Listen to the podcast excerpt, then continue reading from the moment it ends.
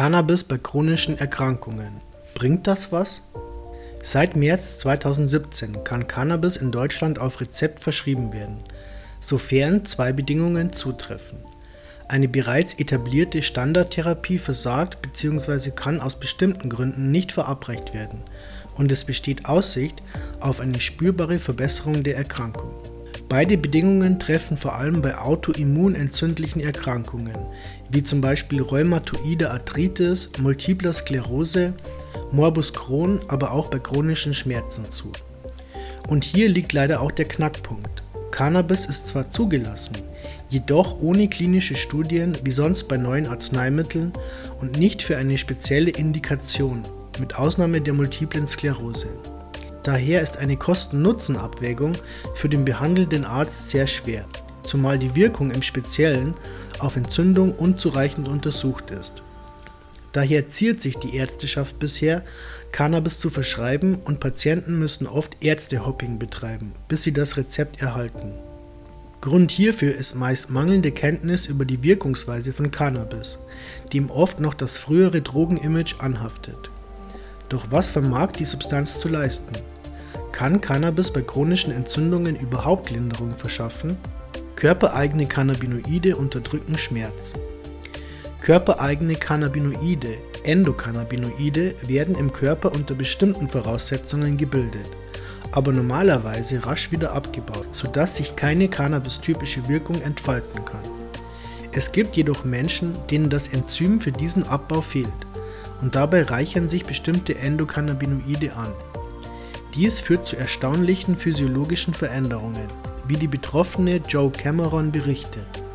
Sie hat eine Schwäche für die extrem scharfen Scotch Bonnet Chilischoten, die bei ihr lediglich ein kurzes, angenehmes Glühen im Mund auslösen.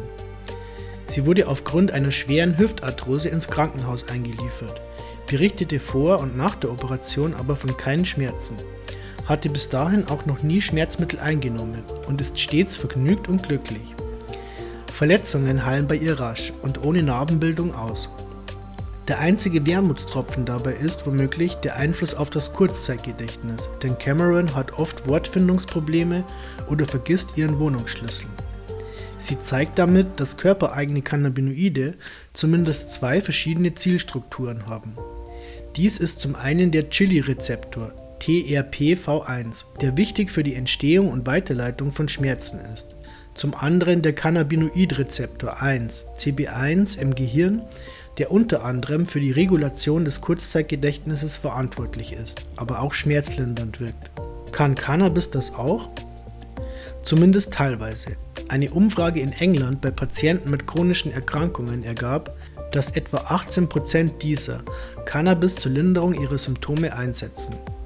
Allerdings hatten diese Patienten bereits vorher Kontakt mit medizinischem Cannabis und waren daher mit der Wirkung vertraut. Von diesen Patienten berichteten 95% eine sehr gute bis mäßige Wirkung von Cannabis bei Behandlung ihrer Grunderkrankung. Fragt man Patienten, wie sich das Befinden nach einer Cannabis-Therapie geändert hat, hört man oft, dass es die Krankheit erträglicher macht, ohne genau definieren zu können warum. Dies liegt nicht zuletzt an der zumindest teilweise unterschiedlichen Wirkungsweise des körpereigenen Cannabinoidsystems und Cannabis. Wie wirkt Cannabis? Cannabis besteht aus mehr als 500 verschiedenen Substanzen, darunter etwa 100 als Cannabinoide klassifizierte Verbindungen, die alle ein unterschiedliches Wirkspektrum besitzen. Hauptbestandteile sind aber das psychotrope Tetrahydrocannabinol THC und Cannabidiol CBD dem viele der therapeutisch wirksamen Effekte zugeschrieben werden. Ähnlich den körpereigenen Cannabinoiden kann THC den CB1-Rezeptor aktivieren, was dosisabhängig zu ähnlichen Effekten führt wie erhöhte Spiegel an Endokannabinoiden. Darunter zählen neben dem oben beschriebenen Effekt auf das Kurzzeitgedächtnis auch Stimulation des Appetits, verbesserte Stimmung und reduzierte Schmerzwahrnehmung. Ein wichtiger Unterschied zum Endokannabinoid-System besteht allerdings. THC und auch CBD können zwar wie Endokannabinoide auch den Chili-Rezeptor binden und dessen Funktion blockieren. Jedoch wären dafür sehr viel höhere Dosen nötig als die, die man typischerweise als medizinischer Cannabis-Patient konsumiert. Im Gegensatz dazu binden Endokannabinoide sehr viel besser an den Chili-Rezeptor und haben deshalb eine stärkere und lang anhaltende Wirkung.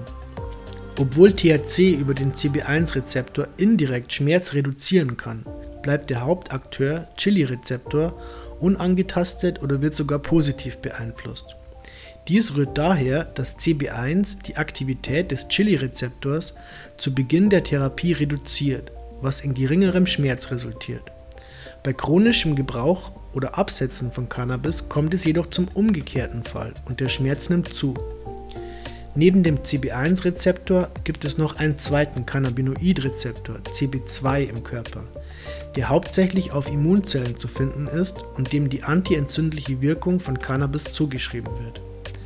Allerdings wurde in genetisch veränderten Tieren, die kein CB2 tragen, dieselben THC-Effekte auf das Immunsystem festgestellt wie in normalen Tieren, was eine Beteiligung des Rezeptors bei der Cannabiswirkung fraglich macht. Noch komplexer stellt sich die Situation mit dem zurzeit gehypten Wirkstoff CBD dar. Denn dieser wirkt an mindestens acht verschiedenen Zielstrukturen im Körper, die Entzündung und Schmerz unterschiedlich beeinflussen können. Bei CBD sind zudem hohe Dosen für einen Therapieerfolg notwendig, was bei frei verkäuflichen Ölen, Kaugummis etc. bedeutet, dass man ganze Packungen konsumieren müsste, um wirksame Konzentrationen zu erreichen. CBD hat jedoch den Vorteil, sehr nebenwirkungsarm zu sein und es zeigt zumindest in Tiermodellen für verschiedene chronische Leiden einen guten Therapieerfolg. Für THC gibt es keine klinischen Daten in Bezug auf Entzündungsprozesse.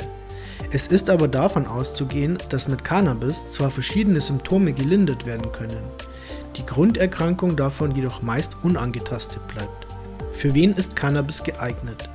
Obwohl THC vermutlich nicht das Krankheitsgeschehen direkt moduliert, kann es doch verschiedene Symptome, die mit einer chronischen Erkrankung einhergehen, positiv beeinflussen. Dies ist für viele Patienten oft wichtiger als die Krankheit selbst, denn nach Befragungen geben viele zum Beispiel schlechte Schlafqualität als einen der wesentlichen belastenden Faktoren an. Gerade diese sogenannten Komorbiditäten wie Schlaflosigkeit, Verlust von Appetit, Blutdruckprobleme, Adipositas, Depression etc. sind es, die oft das Leiden der Patienten maßgeblich beeinflussen. Cannabis kann nun viele dieser Komorbiditäten positiv modulieren, was für viele Betroffene die Lebensqualität entscheidend steigern kann. Etwas besser könnte die Situation bei Cannabis mit hohem CBD-Anteil aussehen, da dadurch CBD-Konzentrationen im therapeutischen Bereich erreicht werden können. Obwohl die Wirkung von CBD wie oben beschrieben nicht geklärt ist, weiß man um den antientzündlichen Effekt in höheren Dosierungen. Aufgrund des guten Nebenwirkungsprofils von CBD sollte ein erster Therapieversuch mit Cannabis mit hohem CBD-Gehalt und niedrigem oder keinem THC erfolgen. Dies deckt sich auch mit den Richtlinien aus Kanada bei rheumatoider Arthritis, die ebenfalls zu geringer THC-Dosierung raten. Sollte sich nach einigen Wochen keine Besserung einstellen, kann mehr THC gegeben werden. Vorsichtig sollte man bei THC sein, wenn psychiatrische Erkrankungen, Herzprobleme oder Allergien vorliegen, denn diese können durch THC verschlimmert werden.